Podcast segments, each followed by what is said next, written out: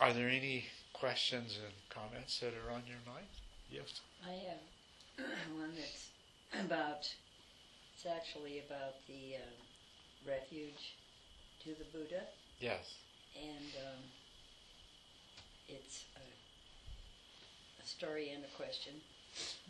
Um, as I think I may have told you before, I have a friend who is um, a Zen, been a Zen Buddhist practitioner for quite some time, and she has learned that she has a rare form of cancer which um, nothing can be done for. Uh, so she um, has a, probably a very limited time to to live, and she doesn't she doesn't want to leave this earth or her pets or her friends and family. Um, and she told me that she doesn't find any refuge in the Buddha. The Buddha doesn't mean anything to her. Um, or God or anything like that. Mm-hmm. And um, I, um, she felt confused about what's next and frightened. So uh, I, I did talk to her for some time, and I told her some things that I thought um, would be helpful to her, and I, I would just like to get your take on it too, because I'm going to be seeing her again. So I, I think, um, you know, we talk about I take refuge in the Buddha, and I think uh, when I first started in Buddhism, I thought, what the heck is that, you know? the Buddha doesn't. Anyway, I'd like to hear your, your comments. Well, there's a lot there to what you said, and I find it especially interesting that your friend has studied and practiced Zen, but coming to this stage of her life, uh, she doesn't have what she really needs to meet this stage in her life. So,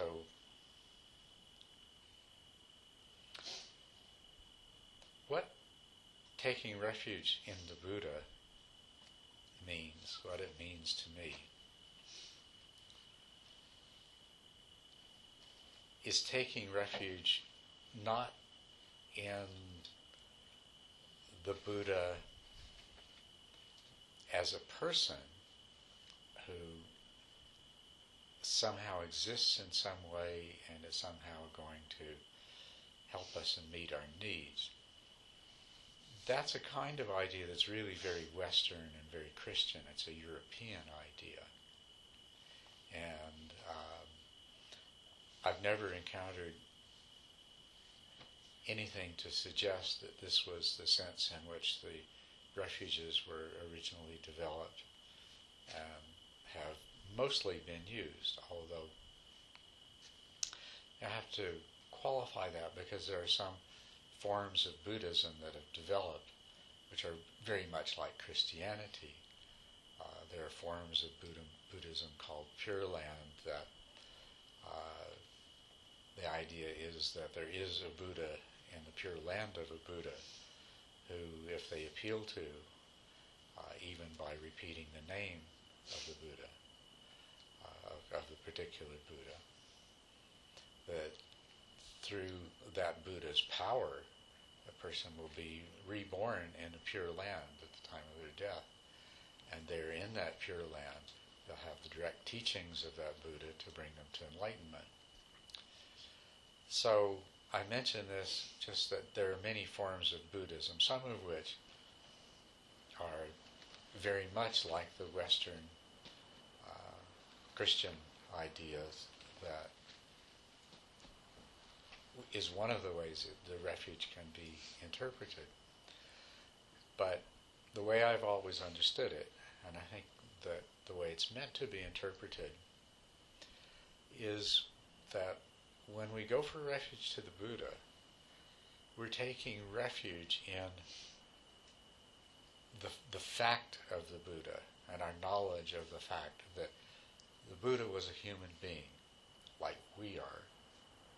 And the Buddha attained his own awakening and liberation through his own efforts and not as a gift of some supernatural being or supernatural force or on the basis of some grace uh, bestowed by some other power. You know, and when when we when we go for refuge to some other being, like to a god or a deity, or like the other power of, uh, of Buddha and a pure land, uh, to me this is quite different than what we really mean by going refuge for refuge to the Buddha, because what we're doing is we're saying, the Buddha, I, I am a human being, like the Buddha was. And therefore, the enlightenment of the Buddha is a possibility for me as well. It's available to me. I too can achieve that same awakening uh, through my own efforts and not in dependence of some something outside of myself.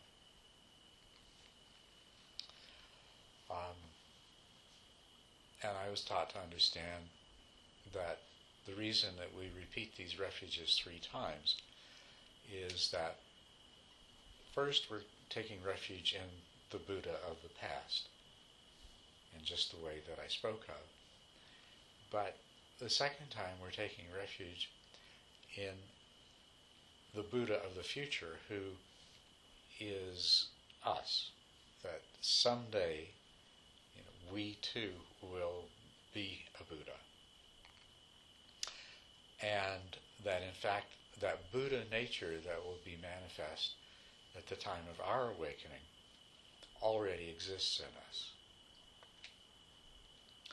And so that the second time that we take refuge in the Buddha, we're taking refuge in our own future Buddhahood as an established fact. That because we uh, because we are taking the three refuges and because we're taking the precepts, and because we are committing ourselves to the practice of the Dharma, that we too will become awakened. And then the third time, we're taking refuge to, it's in the present, we're taking refuge in the, that Buddha nature that already exists in us and which is guiding us and directing us in the present. And the idea, and, even even the idea that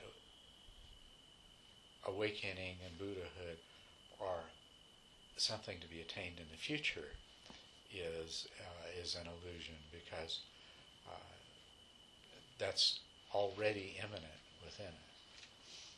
So this is the way I understand the taking refuge in the Buddha. Now.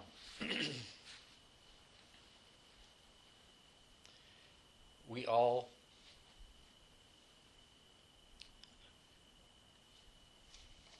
we all are going to die and that's just that's absolute inescapable fact. That's the way life is. And part of going for refuge to the buddha is that the buddha was also known as the conqueror of death. Not in the sense that the Buddha was immortal and is still walking the earth somewhere, you know, and just did an Elvis Presley on us. but that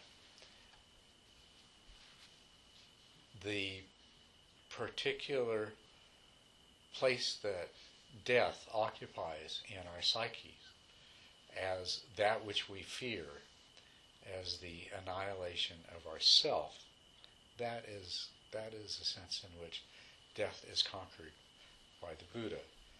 Because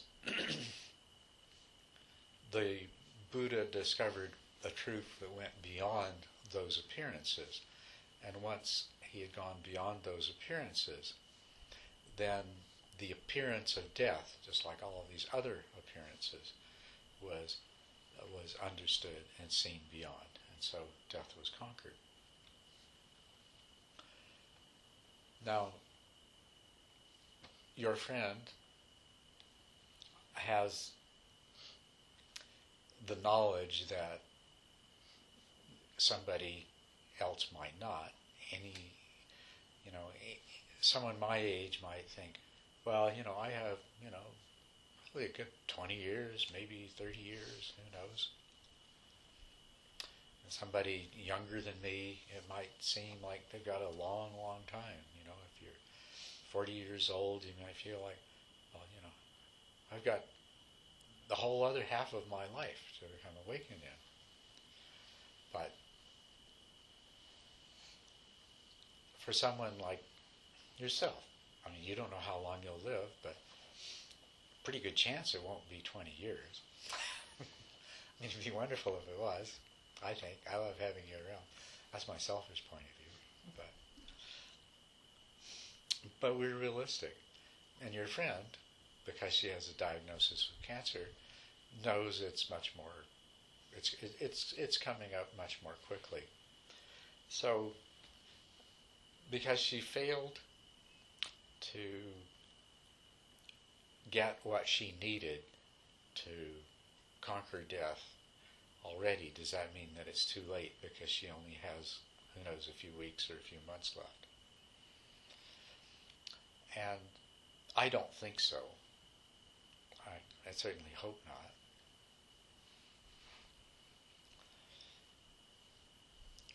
Because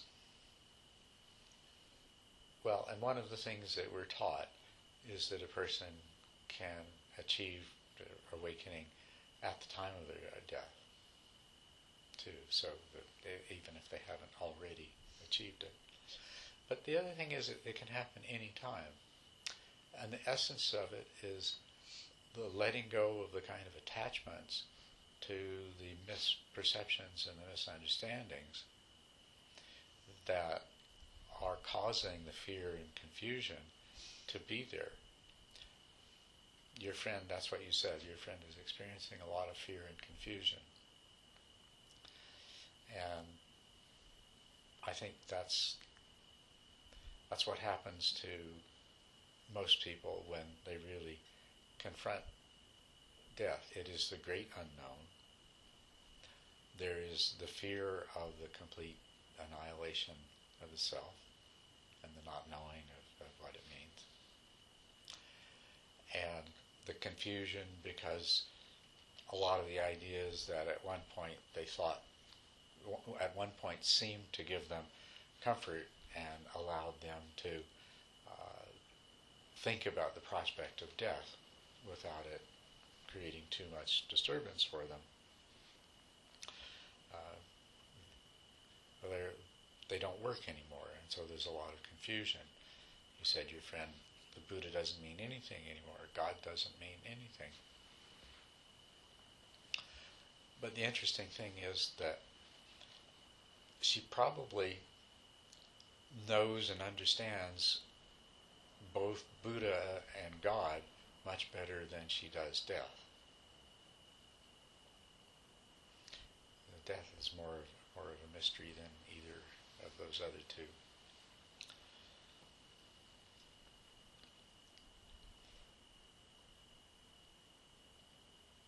To the extent that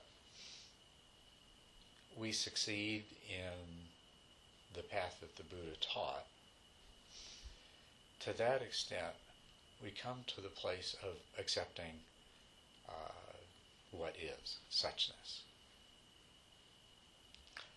And what's really interesting about it is that it's not just a place of stoic sort of uh, resignation to, oh, well, that's the way it is, there's nothing I can do about it. But rather the embracing it, as I said last night, it is actually perfect. But that means that involves a lot of letting go, a lot of surrendering, a lot of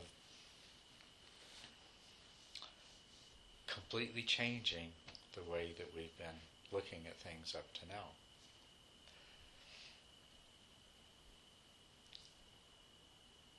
And a person doesn't, I don't think they have to practice many, many years and undergo any kind of dramatic transformation.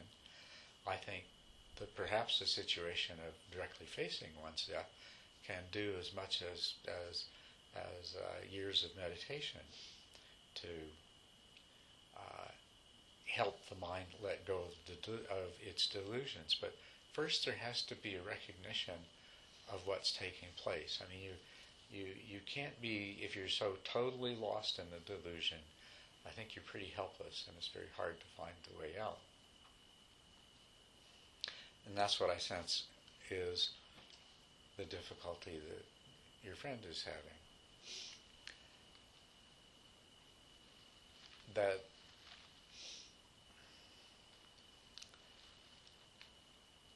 there's a sort of she fears that she is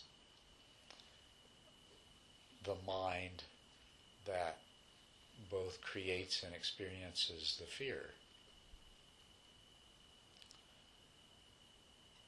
Because that mind is what seems to be at risk of death when the body dies.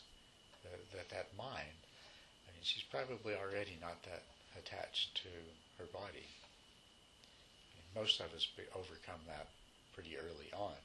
And the only reason that we remain attached to our body is that it serves the needs of, of our mind. It uh, supports us, right? But we identify who we are with the mind and the mental processes. And it's her mind, it's that very mind that, that uh, fears its own destruction that's that, that mind that looks at the way things appear to be and as a result of that draws the conclusion that something terrible is about to happen and therefore generates the emotion of fear and then that very mind itself is the experiencer of the fear. So that's what I mean about the circularity of it. And so the only way to break that cycle is is to somehow interrupt that that cycle of attachment and belief that leads to the fear or the or the reaction to the fear and the resistance to the fear when it's there You know, if and the confusion and, and other things. I think that your friend is perfectly right. There is not the Pure Land kind of Buddha who is going to somehow reach down and miraculously uh, prevent the inevitable from happening. And it's a little bit late to try to generate the faith that that kind of Pure Land Buddha that she is going to still be her own recognizable self who is reborn in some Pure Land and receives the teaching of some Buddha. Or that God is going to, you know, at the time she dies, that she's going to find herself in heaven and there's going to be all of her friends and family that died before her with their arms open saying, oh, it's so good you finally come to join us. It's a little bit late to start. Well, she's too sophisticated for that. Yeah, too sophisticated, and and and it's too late for that. I I told her, uh, I reminded her that the only thing that never ends is now, and that um, I thought of the idea that she was she's beginning a process, and it's a little bit like being pregnant. Yeah. When you're pregnant, you're you don't go back That's right. and It's say a, I'm not pregnant anymore. it- it's a process. That's right. And I think part of the thing was that she she just didn't even want to uh, uh, acknowledge that you know it was like a kind of a denial, and, she's a very smart woman, um, and she's she's a little younger than I am, but not much. But I I think that she was just being very honest and um, I really was appreciated that she would talk to me, and I told her to call me in the middle of the night or whenever she Mhm. wanted to, because there are not too many people that you can um, talk about these things with if they're Mhm. so, you know, attached to you and so fond of you, like your family and your friends Yeah. and everything. They don't want to talk about it, or they don't want to even think about it and they don't want to hurt you and. And you don't want to hurt them so. Let's all pretend this isn't happening. yeah. So anyway i i think thank you for for those things. Well, I, I think the important thing is to help her to come to that place of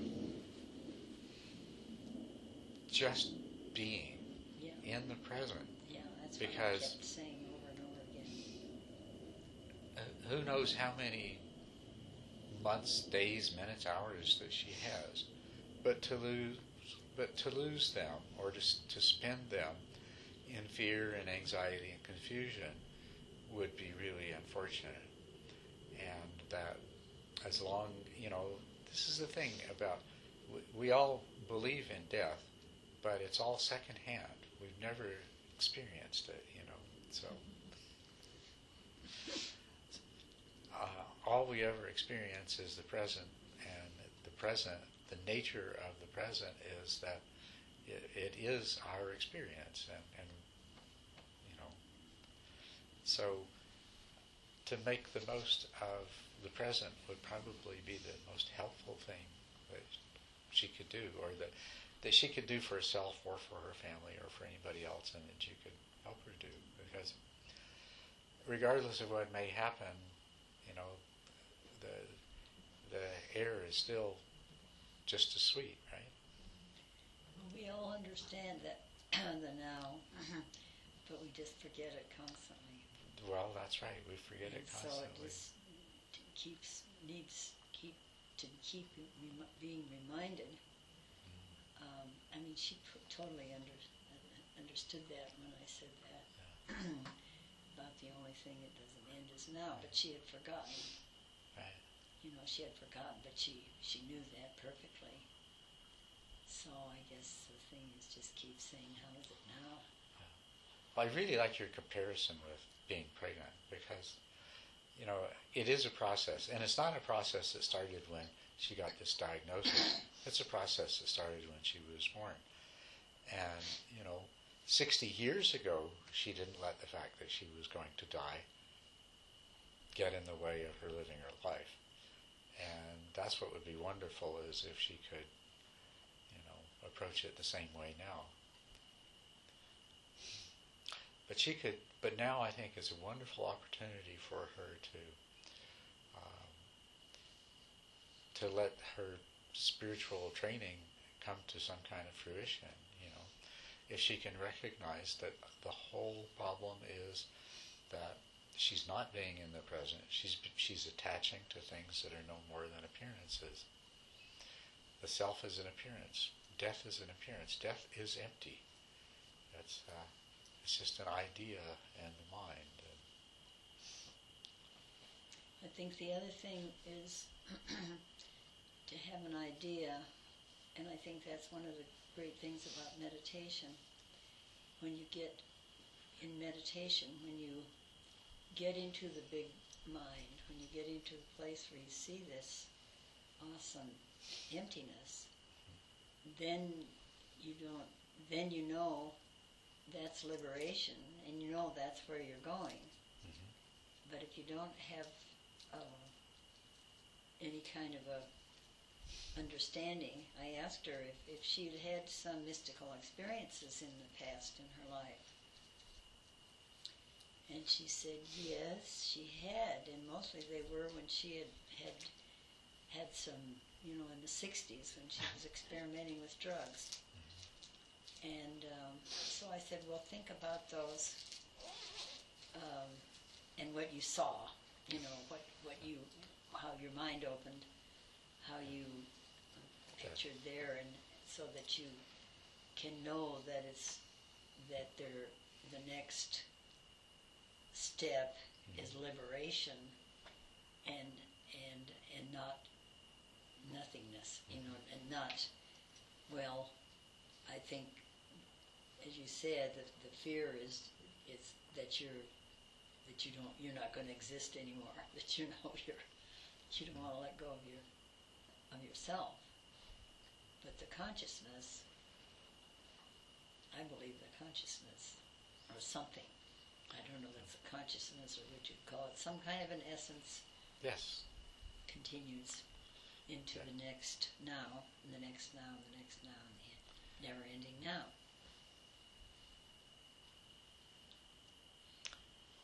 Well,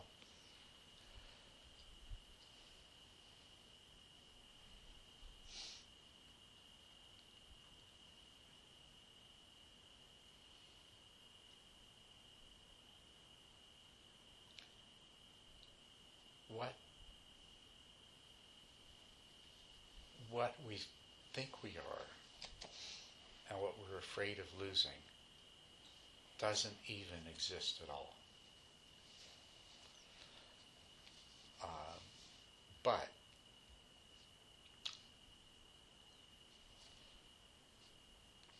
its non-existence is not in the nature of uh,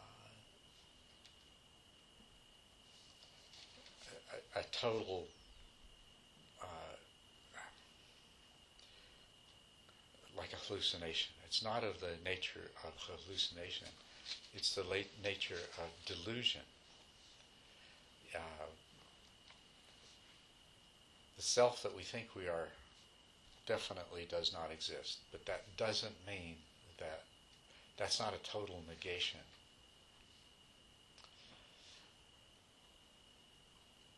It's difficult to understand what lies behind that because what lies behind that um, is just too big. It's too huge.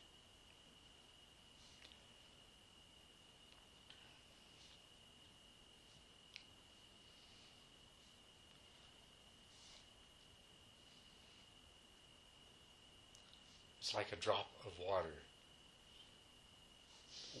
within the ocean. Not a drop of water outside the ocean and falling into the ocean, but it's like a drop of water in the ocean. Well, what constitutes a drop of water in the ocean? Only, I mean, I mean only some imaginary line that we would create when we were examining the hypothetical ocean with our human mind and our human senses. You know, and we can say, okay, here's our ocean. Now, let's take a drop of water in the middle of the ocean and let's make it this big. Okay, so we picture it as being that big. And that's the kind of self that we are. That we're like that. Our self is like the drop of water, which doesn't really have any existence other than as an idea in our mind. But what does exist is the ocean and the water.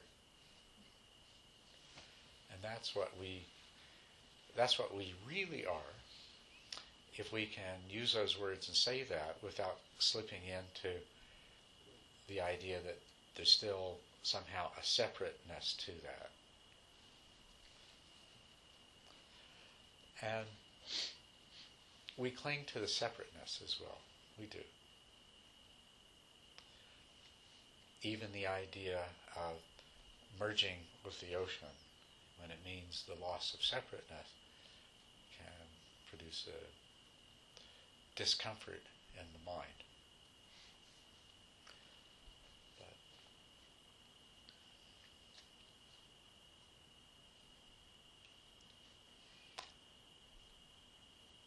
I'm still thinking of the problem. How, how do we help somebody who has a very limited amount of time?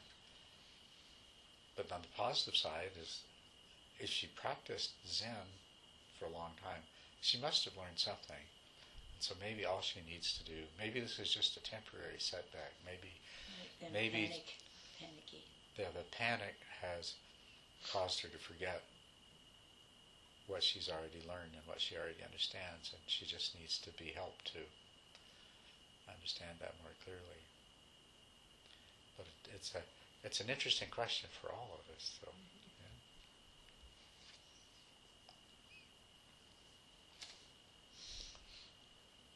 yes, Um, somewhat related, but um, this year there was a movie that came out called The Unmistaken Child, or yeah, The Unmistaken Child, which was a uh, showed the process by which the Tibetan Buddhist monks identify a reincarnated Yes. um, Rinpoche or, or you know Lama of some kind. And so it showed this whole process. It was the uh, the helper, the assistant of this monk, the monk who died, who was sent on the mission to find his reincarnation. And um, so there are many, many aspects to the way this happened. There were astrologers who predicted where the child would be found. And so then the monk had to go and examine, it had to be a certain, like, it had to be like a certain, I don't remember exactly, but like a family with only two children and it had to be the second child or something. And it had to be certain things. So he went and he went here and there and everywhere. And then he, he discovered the child and then they take the child back to, to give him certain kinds of tests to see if he would identify the right mala that belonged to um, the the Rinpoche who was being reincarnated or the Lama who was being reincarnated, et cetera, et cetera, et cetera. Okay, so it's this idea. And last summer, I learned that the, that some of the Tibetans, I don't know about all of them, believe that there is this thing called the Alaya Vijnana, which is some kind of karmic.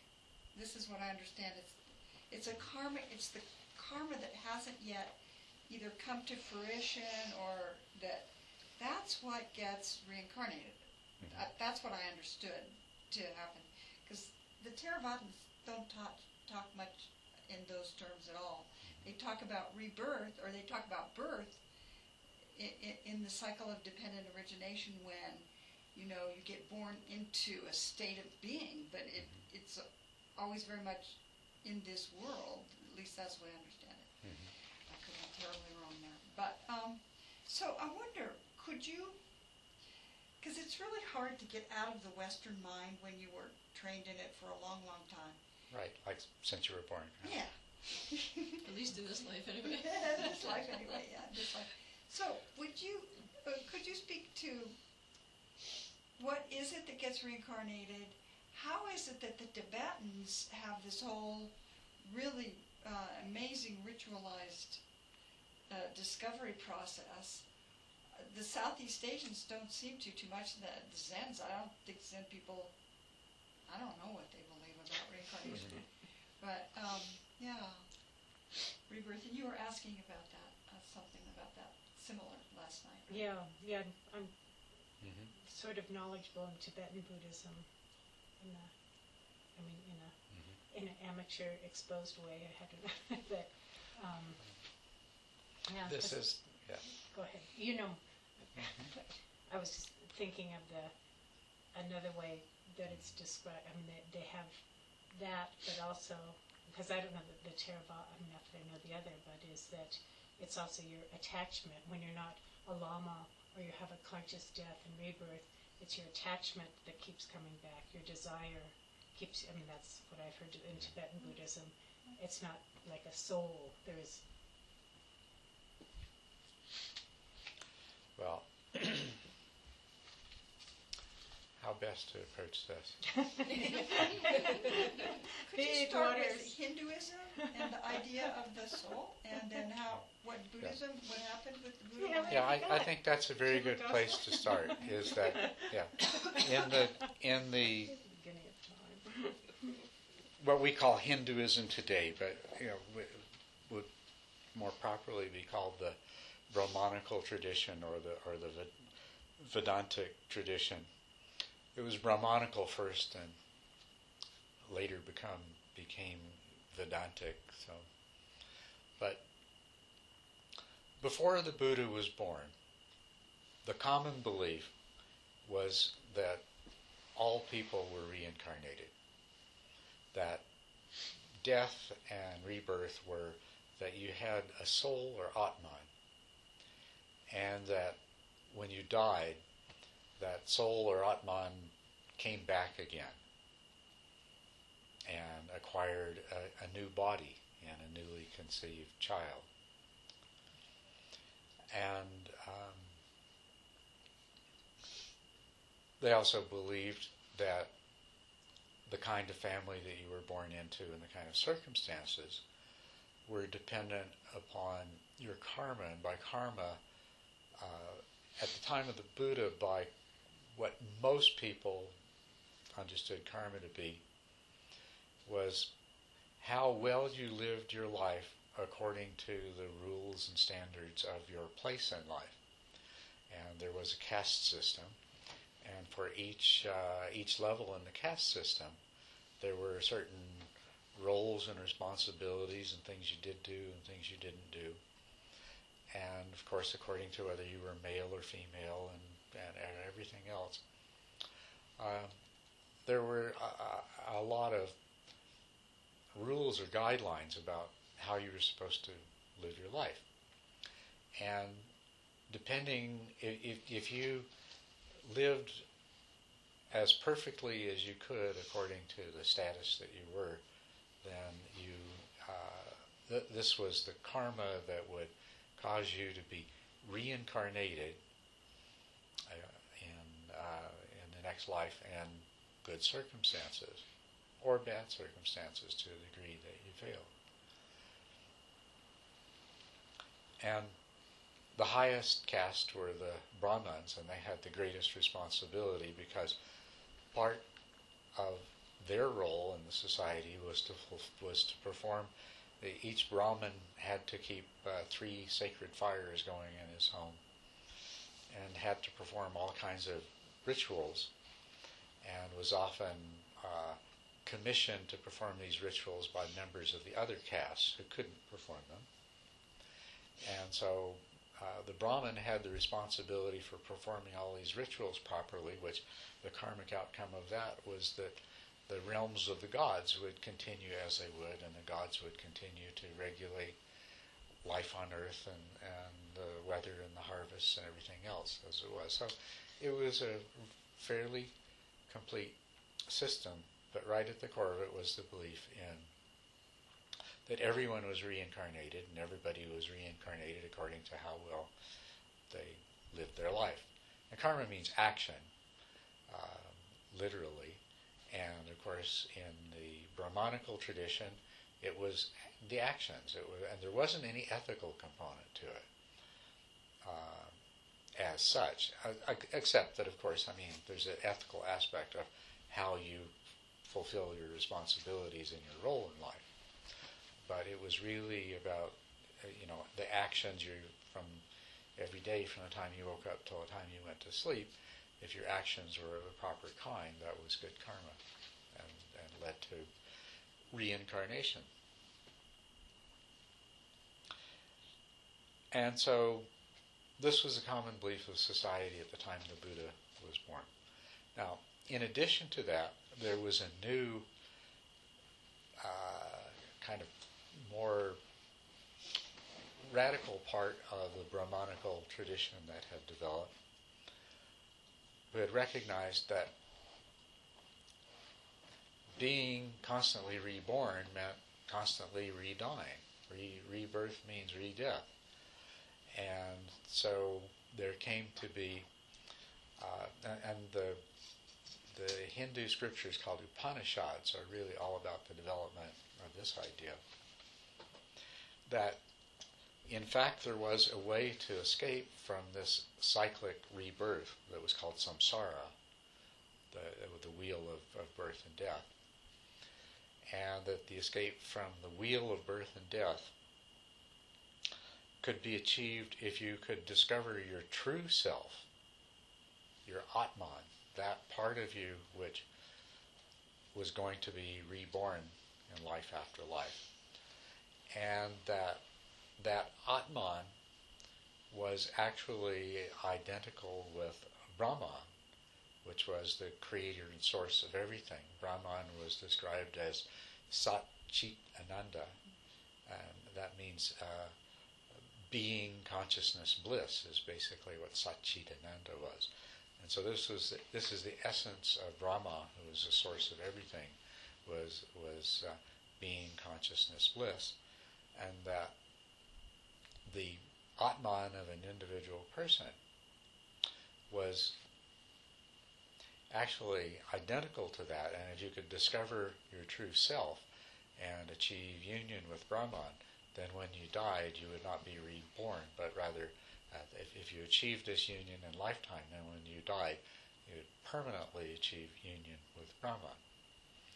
So a lot, a huge amount of the Buddhist teachings, the Buddha was putting a whole new set of ideas into an old set of clothes. And he kept redefining these familiar ideas.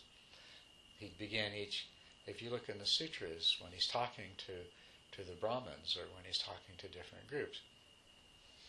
He always starts out accepting their ideas and terminology, but then kind of turning them upside down in the course of the discourse that he gives. He did this with reincarnation. He changed it just this much to say not reincarnation but rebirth. And he overtly denied reincarnation. But in all of those discussions where people would be thinking in terms of reincarnation, he would substitute the idea of rebirth. And the same thing, people will say karma, and he was very clear. He'd say, well, when I say karma, I mean intention. And, and this is an important, this wasn't just, you know, sort of a, uh, a, a this wasn't just sort of uh, saying the same thing a little bit differently. He was saying something totally different. Because the people he was speaking to, karma meant action, and it meant, you know, did you bow down when you were supposed to, and did you slice this the way you're supposed to and light that the way you're supposed to. All meant to action. And he was saying, when I say karma, I mean intention. And he took it completely out of the realm of mechanical actions produce results in future rebirths to making it totally ethical and totally moral. He made karma into a moral issue. So that karma was not the action you performed, but the intention that lay behind the action. And then also, as you know, he he uh, over and over again taught uh, that there was no Atman. To the, the sort of run-of-the-mill householder who was uh, who believed in the Brahmanical tradition believed he had an Atman and was content to try to do his best to make sure that Atman was reincarnated in the best possible way. all of the other various bands of ascetics who were wandering around in the forest and from village to village and with alms bowls and things like that were on a different path. They were trying to escape from the cycle of reincarnation and rebirth and to achieve uh, to achieve the union with Brahma. And so he was taking these same ideas and and uh, where was I going to go with that part of it there? Sort of lost my track there a little bit. Um, okay, so we see that he changed the meaning of rebirth, and he changed the meaning of karma. And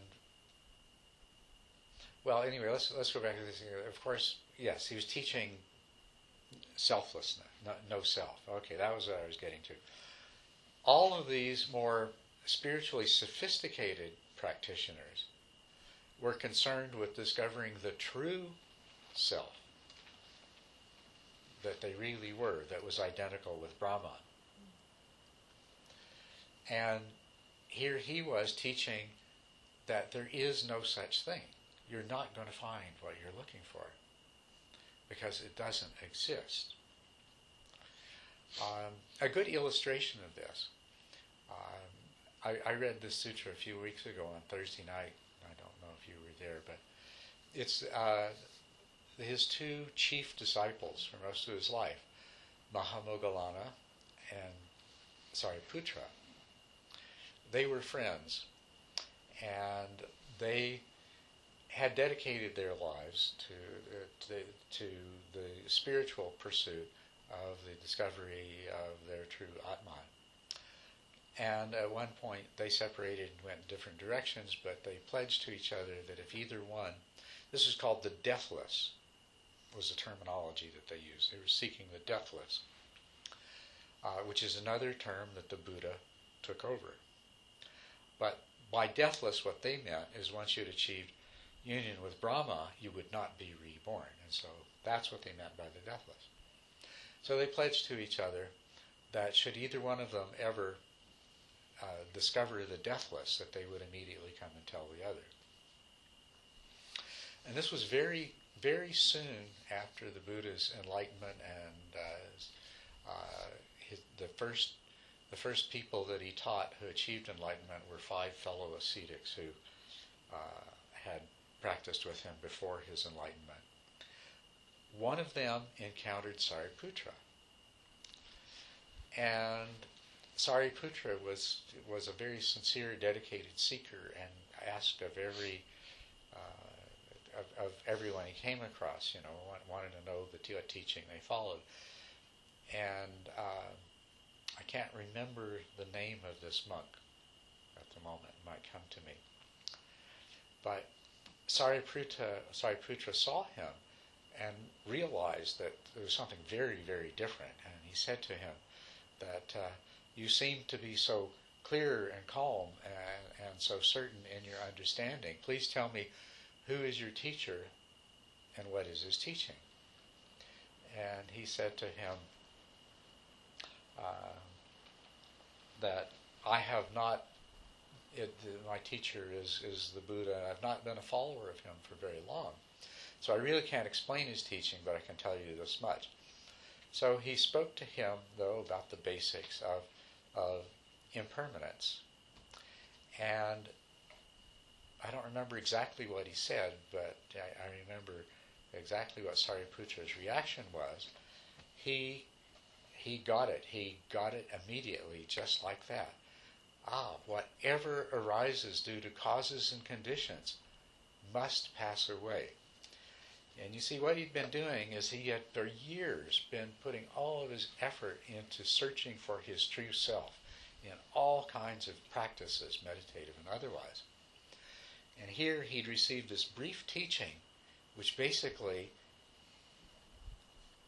validated what he'd already discovered but didn't know that he had discovered, which was that there is no self, that everything that arises due to causes and conditions passes away.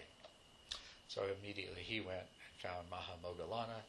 Mahamoggallana says, "Whoa, you look really different. Tell me, is it true? Did you know have have you have you seen the deathless?" And Sariputra says, "Well, yes, I have." And so he, he he tells him the same thing, and he gets it right away too. So the two of them say, "Okay, we've got to go find this Buddha guy," and they went to follow it up. And the second sermon that the Buddha is supposed to have taught, also the same first five uh, fellow ascetics of his. The first first sermon was called the the uh, uh, turning of the wheel, and the second uh, sutra is called the, uh, the the teaching on, on selflessness. So very, and, and, he taught them both to the same five groups of ascetics. You know, as a matter of fact, the sutras are not that long, but apparently this went on for about a week. And one of them, one or two of them would go to town and gather food for for the other four, so they just kept talking pretty much around the clock. But, but we have these two teachings, uh, the, the, the turning of the wheel and, and the uh, uh, and the sermon on selflessness. That this is what we know about the Buddha's first teaching to these five, and the second sermon was was on selflessness. So right away, since this was such a linchpin of the teaching of the Buddha, long before he ever adapted the idea of reincarnation by speaking of rebirth, that uh, we have to reconcile the ideas. And of course, his monks did too. So they said to the Buddha, they said, Rebirth, rebirth, what is it? Uh, Blessed One, that is reborn, if there is no self. And uh, he said, it is your karmic predispositions. It is that accumulated karmic tendencies. Buddha taught a very different kind of karma too, because um, later on in the Hindu tradition, you see, in the Brahmanical tradition, you would be reborn according to your actions in this life which required that there would be some sort of supernormal power that kept track of such things and put you in the right place when the time came. Mm-hmm. And this was carried on later, and in the Brahmanical tradition, which became Vedantic and Hindu, this came be very, very strongly developed the whole idea of you've heard of the Akashic record. So, you know, the Akashic record is where all of your karmic acts are recorded, and there's some some supremely supernatural process that that that uh, uh, pays out the results according to your past deeds. The Buddha, though, like everything else, he rearranged this. He spoke in terms of the five aggregates, and that the aggregate of mental formations is what is this these are the tendencies that cause us to have the kind of perceptions that we have, react to them the way we do, that cause certain kinds of intentions to arise, which lead to our speech and, and our deeds, wholesome or unwholesome. And every experience we have and everything that we ever do becomes a part of these mental formations. Karmic formations, they, they are called. They're sankharas or formations, but they are kamma sankharas. They're, they're karmic formations. And so, of the five aggregates that you are, one part of the five aggregates is this complex, interwoven collection of experiences and inclinations that makes you be and behave and, and react the way that you do. And this is what you have to change, you know, if you're going to become enlightened. So that, if you become if you become angry or if you steal and lie, it's because that you have made yourself into the kind of person that does those actions. And so to cease doing that, you have to make yourself into the kind of person who doesn't do those actions. Your unwholesome uh, mental states and thoughts when they arise need to be transcended and need to be replaced with wholesome mental states and thoughts. This is the intention that the Buddha meant by karma. And your karma makes you to be the kind of person you are. And so the experiences that you have, every experience you have, is a result of your karma. And uh, the way that you tend to react to it is a result of your karma. But it's not fixed. You can change that. So, when asked, what is it that's reborn if there is no self? the Buddha said, it is only this. It is these karmic formations. So, what does this mean then? Well, it means that to the degree that we accumulate a lot of wholesome or unwholesome karmic formations, when this body and this mind disappear, that those karmic formations somehow continue to have an influence. Somebody else is going to inherit them, so to speak. Um, and when you were born, um, you have you had certain characteristics. Um, biologists would explain them in terms of your genetics, and uh, psychologists would explain them in terms of the environmental circumstances that you were exposed to and the way they interacted with your genetics. But I think everybody agrees that, you know, well, there's some things about the way people are that, you know, it's really hard to account for. So suppose they would be accounted for as a kind of inheritance of uh, karmic propensities from beings that had lived before.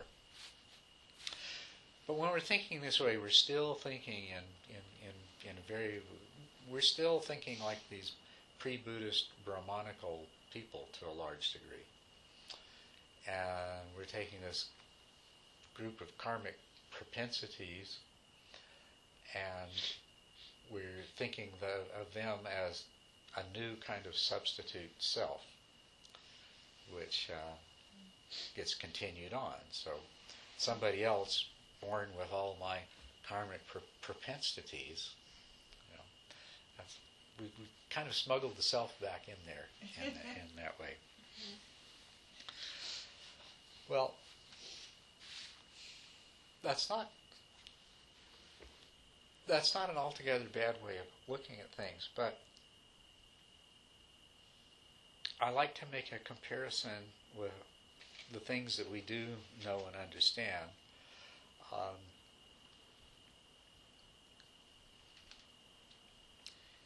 we do we can understand that everything that we regard as being physical and material is completely interconnected, right? And in the last half of the last century, in the last half of the 20th century, incredible strides were made forward in science in understanding that very interconnectedness. To the extent that it's realized now that that subatomic particles on the opposite sides of the universe remain linked and interconnected. And so, of course, we can see in the world around us how everything is interconnected.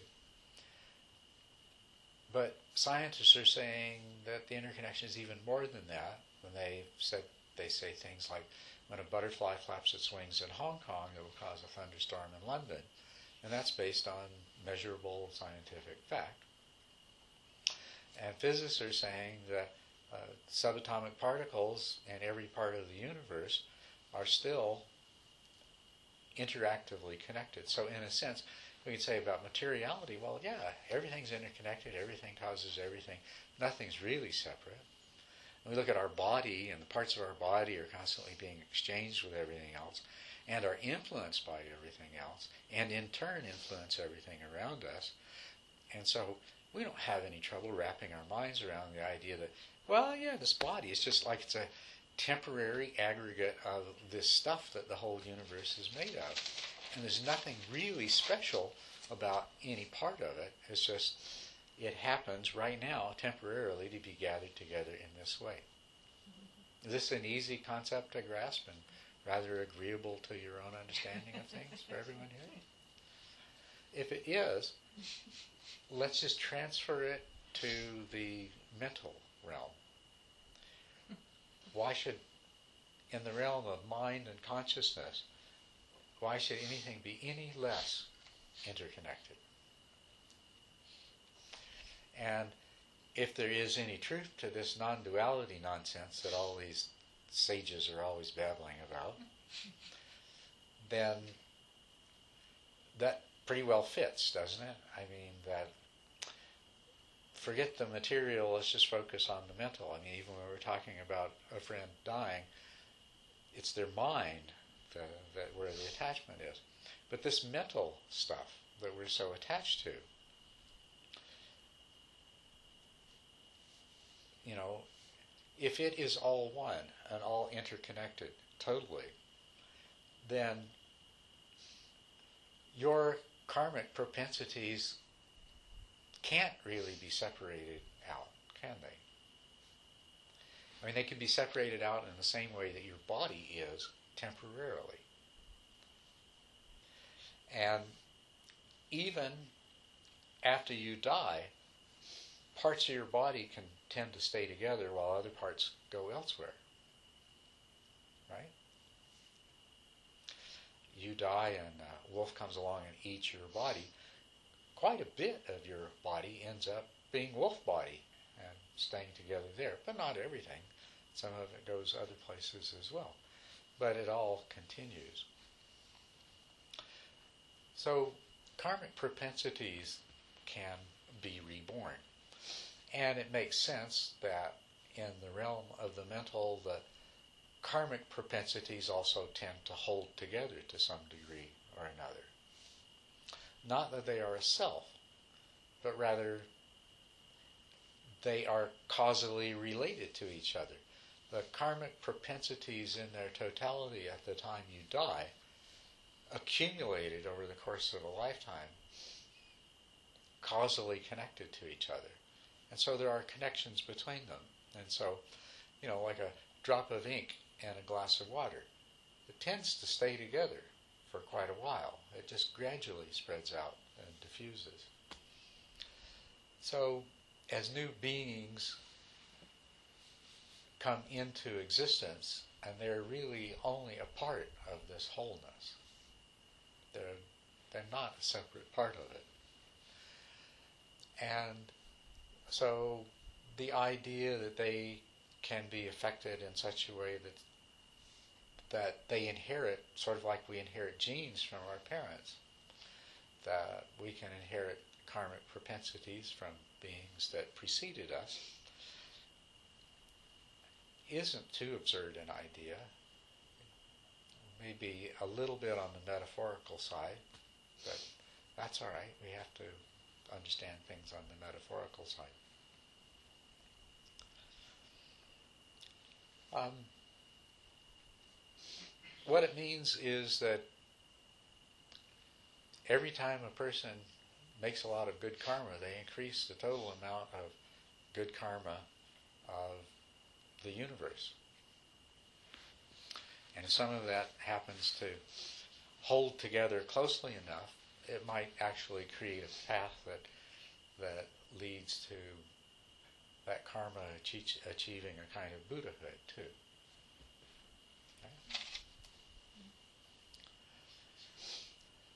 The this idea of reincarnations in uh, Tibet was invented a few centuries ago.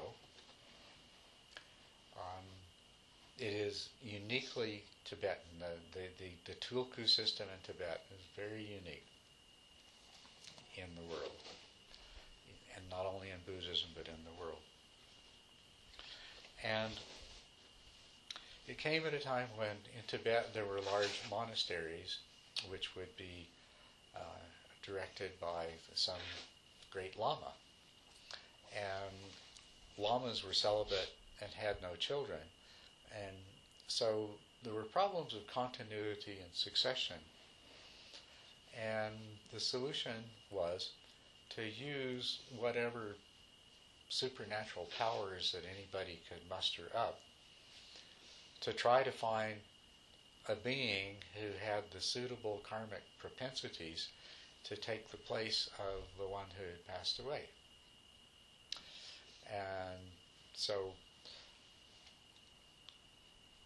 we don't need to mistake the idea that uh, the Dalai Lama that lives today is the same person as the Dalai Lama that, that preceded him. And, and he doesn't think that. He looks at the series of Dalai Lamas and he says there's certain ones he has more in common with and some he can't relate to at all. but I think the task in the Tibetan system, and at the time in, in medieval Tibet, was not was a pretty good idea. Was that the that the most highly developed lamas would go out and try to locate a young child who would be the with the proper training would be the most suitable successor to the lama who had passed away. And so they developed all kinds of means of, of doing this. But that doesn't mean that you have to accept the uh, the notion of reincarnation, which is not a Buddhist idea. Now, what is very interesting is most Tibetan average Tibetans probably totally believe in reincarnation to the same degree that Indians do. But most sophisticated virtuoso lamas, like the Dalai Lama, know better. And you find the same thing throughout the Buddhist world, that in Southeast Asia, people give to the temples and they support the monasteries and things like this, so that they will be, quote, reborn in good circumstances. What they really mean is reincarnation, and they don't really understand the idea of rebirth. And so throughout the Buddhist world, there is what is called village Buddhism or common Buddhism, which includes a lot of ideas that are very comforting and easily understood. And then there's the more sophisticated virtuoso Buddhism, which is those very same ideas in a more refined and purified understanding, which is really what you keep finding when you read the sutras over and over again. The Buddha said, when I say karma, I mean intention. And uh, the Buddha said uh, that that uh, I, I speak of rebirth, not of uh, uh, reincarnation, all these different kinds of things. Yeah? So the difference between those two would be reincarnation is the idea of a self being reborn, so to speak, in another body, yeah. continuing That's some kind in a new lifetime, versus rebirth is the idea of that karmic tendency. That's right. Finding its way to another that those being those karmic tendencies. Re, the idea of rebirth is that, as in the physical world, if you commit an action, it has all kinds of reverberations until the end of time. You know. Um, is that obvious? That if you commit an action, a physical action, that it has all kinds of. I mean, you, commit a, a large action, and that's that, and, and that's obvious. You know, you um, crash a jet plane into World Trade Tower, and the reverberations affect everybody on the planet, and they will for centuries to come. For I don't know how long to come, but ultimately forever, and because the future history, long after mankind no longer exists, whatever condition the universe is in, the future will be affected by that. And likewise, the same thing, you know, with you. If you uh, if you tell somebody a lie next week, you may not know the effects of that, but it, it, it will continue to reverberate in one form or another. Nothing will ever be the same as it would have been if you hadn't done that. So everything reverberates. And so in this regard, within within the stuff of of, uh, of ultimate reality, all of our intentional re- actions continue to reverberate, and that's what's reborn. What the Buddha said is that what you think of as a self, or what you would call a soul, uh, something that is permanent and abiding, is unitary, and is continuous. That these are the qualities of an Atman that you don't have. And, that, and if you know what they are, you can look for them and find that they don't exist. Uh, they are uh, an, an Atman is persistent rather than, rather than uh, constantly changing and in flux. An Atman is separate and independent from other things. And an Atman is one. We only have one soul or one self. Okay, it's unitary. So it's uh, to use simplified terms, it's permanent. Uh, it's permanent, uh, uniform, and separate, distinct. And the other two properties that it accounts for is the Atman is the experiencer. The Atman is the seer, the hearer, the feeler, the thinker. And the second thing is the Atman is the doer, the intender. Okay? And so these, if you search for the Atman, if you search for the experiencer and the doer, you won't find them. If you search for that which is is permanent, distinct and separate, and unitary, you won't find it. But if you examine the five aggregates, the five aggregates will account for experiencing and they will account for doing and intending. And they will account for any illusion of permanence and, and oneness and uh, separateness. But you find that there, there is no Atman that has these particular qualities and characteristics. So that's what's not that's what's not reincarnated. But all of the actions, everything you do reverberates through the world. But likewise, on the psychic level, all of your intentions reverberate as well, endlessly. And as a psychophysical entity in this life, you are a distinct mass of intentions, and that is that is a karmic propensity that that and it didn't come from nothing at the time you came into the world as you know a, a complete vacuity which you filled, but it it was an outcome of what was already present, and when you pass, mm. it will continue in the same way. It's easier for me to, to to get the part of not permanent, not unchanging, not singular, et cetera, et cetera. That's that's much easier for me to get than the part of there's no doer, there's no Right, experiencer. that that part I, I s- just can't get. Well, that's that's what the medi- really hard. That's what the meditation practice Yeah. is about. That's what insight allows you to do. Insight allows you to have the experience of, you know, as in, in the Buddha's own words, in the seeing, uh, there, uh, in the seeing there is only the seeing. There is no seer. In the thinking there is no thinker.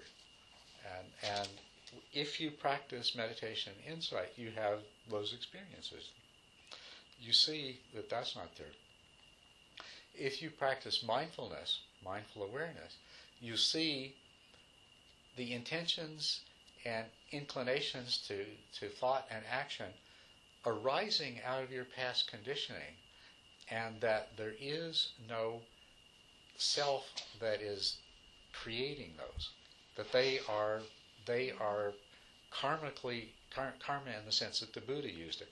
They are karmically produced results. what you what happens in the present moment is going to determine what happens in the future. And the present moment is that crucial point at which the direction can change. But um, you have to practice mindfulness to see that. The, I, the self is a creation of the mind. And an intention, uh, an emotion will arise, and, uh, well, you know, it happens.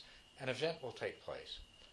As a result of that event, event, there will be a perception and emotion, and based on past experience, there will ar- arise an intention to speak or act uh, as determined by these past influences. The self is really a another a separate projection of the mind that when it comes into being appropriates that intention as being its own that oh I decided that I'm going to do this. I feel this way. It appropriates the whole experience. Uh, this happened to me. You know I, I, I saw that. I felt this way I decided to do this but that is nothing more than the story that our mind is telling. Our mind tells a story, and the center of narrative gravity is the self. But the self doesn't exist as any kind of substantial thing. And the important part about what you're saying is that the intention didn't come from some self. It came from from cumulative. It, it, it came from a kind of algebra of past experience. Hmm. So when you're, so when, so when we're meditating, and we're in this, in a place of some degree of quietness, Yes. and then sort of a bubble appears Yeah.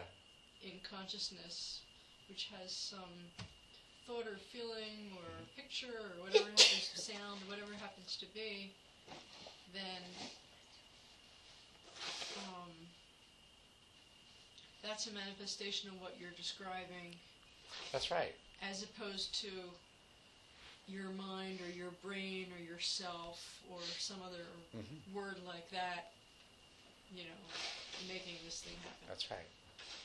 So you have this experience in meditation. You're sitting there, and a thought appears, and and really, honestly and truly, in the experience, it's there's just the observation that it appears. Mm-hmm. But if you speak to somebody afterwards, you say, "Well, I had this thought. Right, and it becomes oh, I had this Yeah, thought. I had this thought." Mm-hmm. But that's added in afterwards, mm-hmm. and this is the insight: is is is seeing that. And likewise, uh, in the actions, if you practice mindfulness, uh, you'll you'll see that as you approach the door, your hand goes out to to take the doorknob, and you would tell yourself the story that well, I decided to reach out and take the doorknob, but you didn't really, you know. You you just decided to take credit for the, yourself, which just came into being. And yourself just comes in and out of being. You know, it's a it's just another mental formation. It's just another mental construct, and it comes in and out of being, and it's it's always different. It's never the same. So you say there's no observer. That's right. What there is, and it gets more. There, there is no observer. What the, what there is, so is we can distinguish. This is. You practice meditation, and what you realize is that there is conscious awareness, and some things are bathed in the light of conscious awareness, and some things are not. Some things are strongly illuminated by conscious awareness, and some are only weakly illuminated, and some not at all. And you realize that the mind is doing the same thing with experience. It, it's appropriating the illumination by conscious awareness as being an observing self. But phenomena occur, and mind is a phenomenon, and mind selectively notices some things and doesn't notice others, and what it notices, it interprets and gives rise to a perception. And so this process unfolds in the light of conscious awareness. And that's what we want to see when we practice mindfulness and uh, in, in meditation is that aha this is what's happening there isn't there isn't an I that's having these experiences in the seeing there's only the seeing and uh, you're sitting and meditating and there's a sound and that sound is illuminated by conscious awareness. Some part of your mind brings up the level, the label bird, and attaches it to that sound. And now, now that label is illuminated by conscious awareness. And some other part of your mind that is not conscious and that is just as much a mechanical, physical process as the water flowing downstream in a river, uh, generates the feeling that, oh, the feeling of delightfulness, that you like the sounds of birds singing. And that too then is exposed to the light of conscious awareness. But we make this into the story of, oh, I was sitting and meditating and I heard this beautiful bird. It made me so happy. and so that's that's what you want to come to understand firsthand. When you when you understand it, then you can start to see it more and more in all those circumstances where ordinarily you wouldn't. You don't need to always be. You don't need to always have the tremendous clarity and stability that you do in meditation to see it, and then then you can come more and more to that place of simply knowing that these five aggregates are empty of a self. And of course, the same thing is true of the way that we, the world that we experience. It too is empty of any kind of self nature of being the way it appears to us to be. Because what appears to us is only our mind's fabrication around it, our mind's interpretation of it. And so uh, we, I can keep going all Well, where does intuition, where does intuition fit into this? Intuition is intuition is the understanding that comes from a, a deeper level of our mind than uh, the level where rational uh, analysis and verbal constructions take place. So, a simple example is that at an intellectual level, you know that the earth is round and that the earth rotates on its axis, and that's why we have sunrise and sunset. At an intuitive level, unless you're an airline pilot or an astronaut or an astronomer who spent a lot of time thinking and studying and seeing things in a different way, the average person, although they intellectually know the earth is round and that the earth goes around the sun and the earth turns on its axis, intuitively they live in a flat world where the sun rises there and sets there. The sun moves across the sky. Intuitively is that understanding that comes from a deeper, nonverbal, non analytical level. And we can speak of intuition. Some people are very fascinated and fond of intuition because they often find that the deeper layers of their mind uh, can tune into much subtler things. And, you know, so we, we say that, well, I didn't. I don't know why, but I just it didn't seem right to me, and I trusted my intuition. Some deeper part of your mind, not the not the verbal analytical part, was able to identify things. If the intuition was true, was able to identify things that they that this higher analytical, more superficial level missed. Body language is something like this. Body language is something that tends to be invisible to the uh, rational analytical mind. We just simply filter it out and overlook it.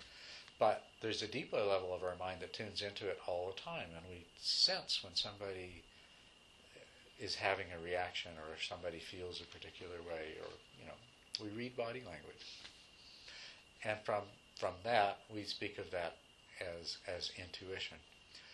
But the other sense uh, the same thing that we're talking about though as intuition also constitutes our intuitive worldview. And the problem with our intuitive worldview is that I am a thing in a world of things that are separate from me and those things can either make me happy or make me unhappy. That is our intuitive worldview, and that's mistaken. When you uh, come to a point of having an intuitive worldview that all of this is empty, it's a projection of my mind based on my karma, and that this self is empty, and this mind that's doing the projecting is, is empty, empty of any self nature of being the way it appears to me to be. When you have that intuitive view, then you have a totally different kind of experience. Well, is the mind the same as the conscious awareness then? Conscious awareness is, they're not the same thing because you have, there's a whole lot to your mind that's never conscious. Most of your mind. But it's, the way you describe it, it seems like the mind is, is a self-existent thing. It has all of these characteristics. It has all of these, all of these uh, underground currents and Mm-hmm. and all these things that it is. It's so. Is that? It, it, it, it sounds Well- the way when you talk about it that it's that it is a self-existent thing. well, it's the same thing when we talk about the world. We talk about it as if it's a self self-existent thing. So, you know, if I wanted to give you instructions on on how to make a pie or how to how to find a particular house in Tucson or anything like that, I'm going to speak uh, as though these are all self-existent things, and they are self-existent to the extent that my private universe and your private universe are sufficient in such ways that you'll be able to find your way to that house in Tucson and you'll be able to make a pie. Now, your experience of that pie after you've made it might be totally different than mine. you know, but but our minds are so I can talk to you about the way your mind works in these terms as though it's self-existent. But the fact is your mind too that's only a way that it appears in consciousness. Consciousness is not the same thing as the mind. And this we should we should have two weeks to talk about this. You know, That's true. uh, and people come and go and look after our needs while we do so. and pay our bills. If you talk really, really There's two. There, there are two, two things to which, two very different, but at the same time, uh, the same things to which the term consciousness applies. The consciousness that we ordinarily experience is always consciousness of, and we can't even imagine consciousness without this duality of subject and object. Because this is this is what our mind does but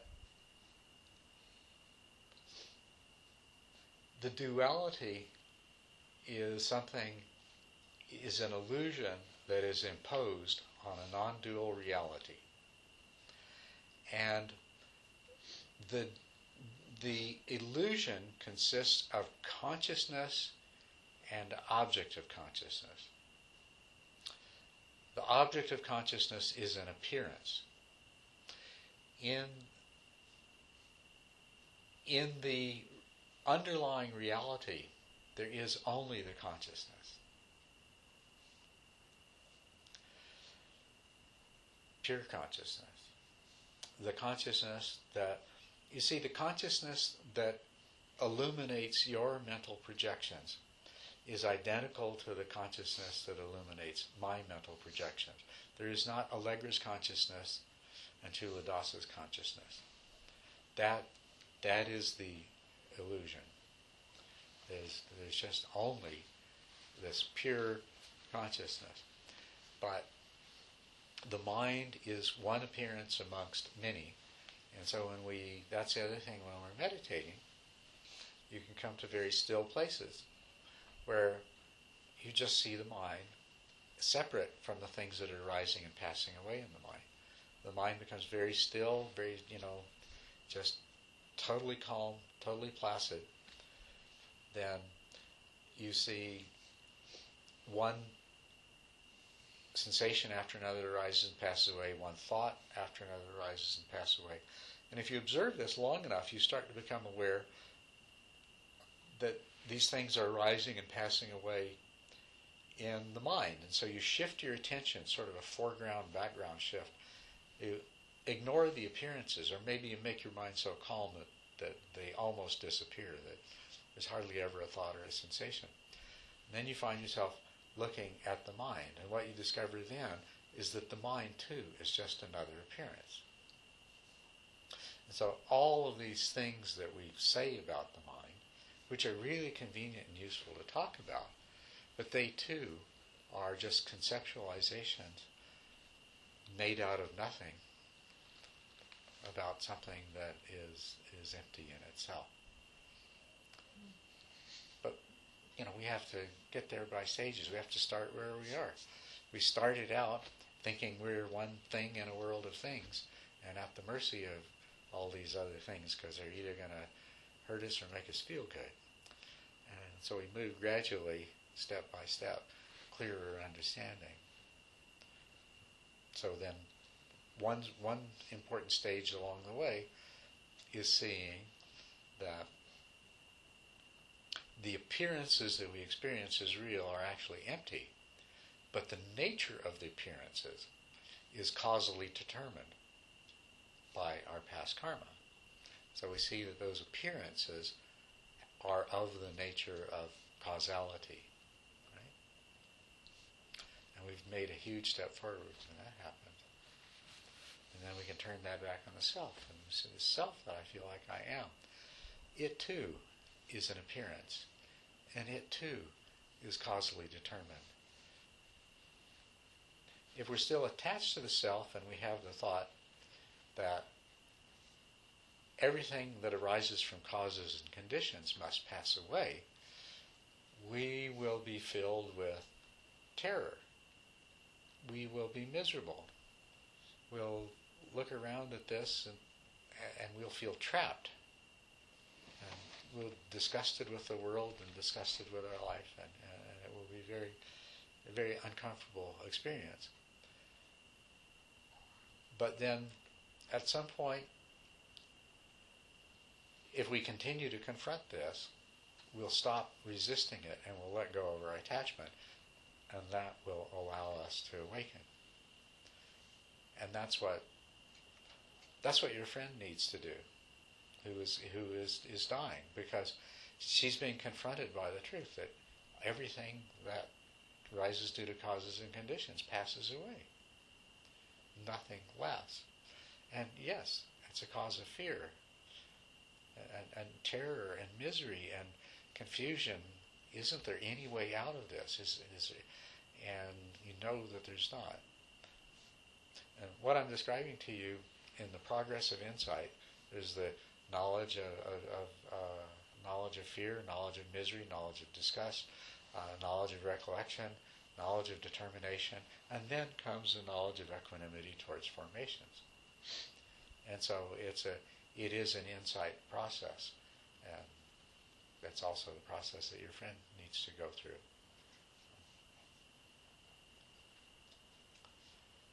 But it doesn't.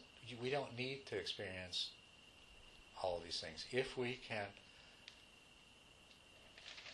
if we can come to a place of sufficient equanimity through our meditation, meditative equipoise, where we have a, a mind that's joyful, tranquil, and equanimous because of the training, then instead of we, we, we don't we don't need to react with fear, misery, and disgust because we don't our because of our equanimity and tranquility, we don't have the attachment, and so we can we're much more much more easily we can greet this reality uh, with an open heart and be willing to jump off the cliff and see if we can fly or not.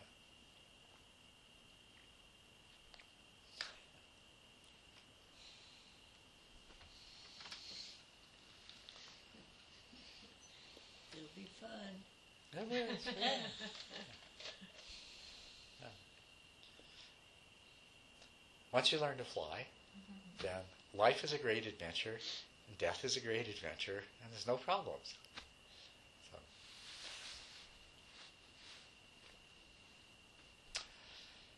So, I talked about a lot of things. Did I answer your question? Very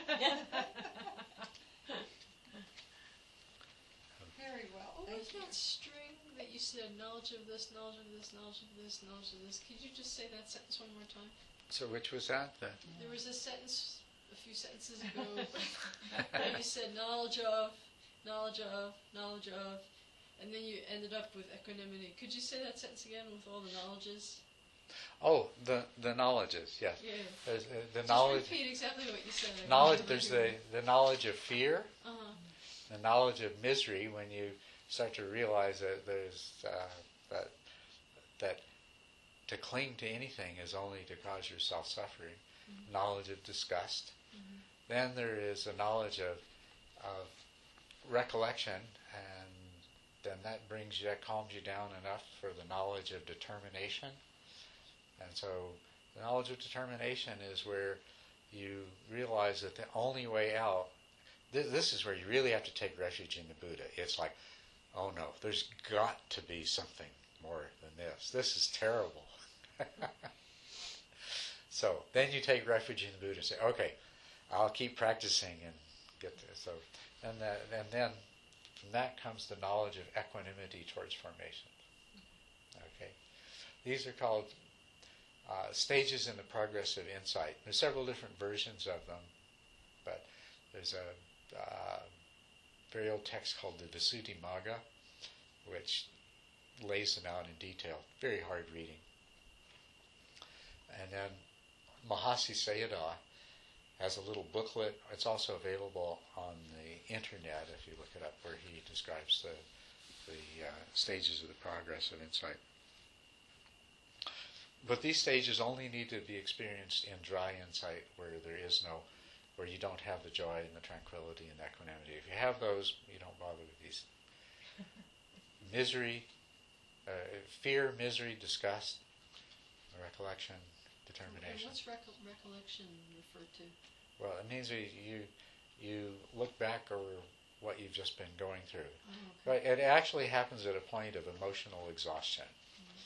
The yogi reaches a point of emotional exhaustion. You know, from struggling in, in their mind, resisting in their mind against what they've seen. And then in this, eh, with this emotional exhaustion, then comes the recollection and the review and the conclusion that, well, can't get any worse than this. I might as well go back to practicing.